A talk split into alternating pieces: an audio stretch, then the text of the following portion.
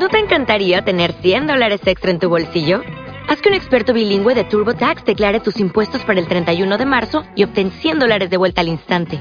Porque no importa cuáles hayan sido tus logros del año pasado, TurboTax hace que cuenten. Obtén 100 dólares de vuelta y tus impuestos con 100% de precisión. Solo con Intuit TurboTax. Debes declarar para el 31 de marzo. Crédito solo aplicable al costo de la presentación federal con TurboTax Full Service. Oferta sujeta a cambios o cancelación en cualquier momento. Casa tomada. La casa nos gustaba, ya que era muy grande, pero aún así Irene y yo quisimos quedarnos solos en ella, aunque en esa casa podían entrar muchas personas. De mañana hacíamos la limpieza, después de eso yo me iba para la cocina.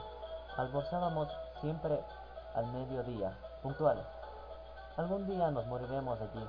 Después de eso, vagos y esquivos primos se quedarían con la casa y la echarían al suelo para enriquecerse con el terreno y los ladrillos. Irene se pasaba la mayoría del día tejiendo. Yo creo que las mujeres han encontrado ese gran labor para tener el pretexto de no hacer nada. Pero Irene no era así, siempre hacía cosas necesarias. Los sábados salía a comprar lana para Irene y aprovechaba esas salidas para preguntar sobre libros franceses. Pero bueno, de lo que vine a hablar es de la casa y de Irene. No necesitábamos ganarnos la vida. Todos los meses llegaba plata de los campos y el dinero aumentaba la distribución de la casa. El comedor, una sala con gobelinos, la biblioteca y tres dormitorios grandes quedaban en la parte más retirada. Solamente un pasillo con su maciza puerta de roble aislaba esa parte de la ara delantera. Irene estaba tejiendo en su dormitorio. Eran las ocho de la noche y de repente se me ocurrió poner al fuego la pavita del mate.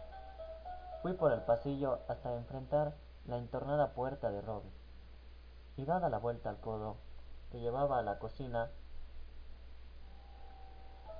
cuando escuché algo en el comedor o en la biblioteca. El sonido era como un ahogado susurro de conversación. También lo oí al mismo tiempo o un segundo después en el fondo del pasillo.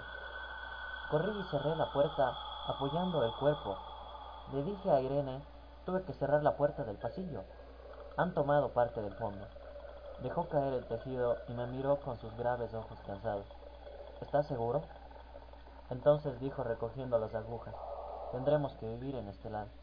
Los primeros días nos pareció penoso, porque ambos habíamos dejado en la parte tomada muchas cosas que queríamos. Una noche sentí sed, y antes de acostarnos le dije a Irene que iba hasta la cocina a servirme un vaso de agua. Desde la puerta del dormitorio, ella tejía, oí un ruido en la cocina. Nos quedamos escuchando los ruidos, notando claramente que eran de este lado de la puerta de roble. Apreté el brazo de Irene y la hice correr conmigo.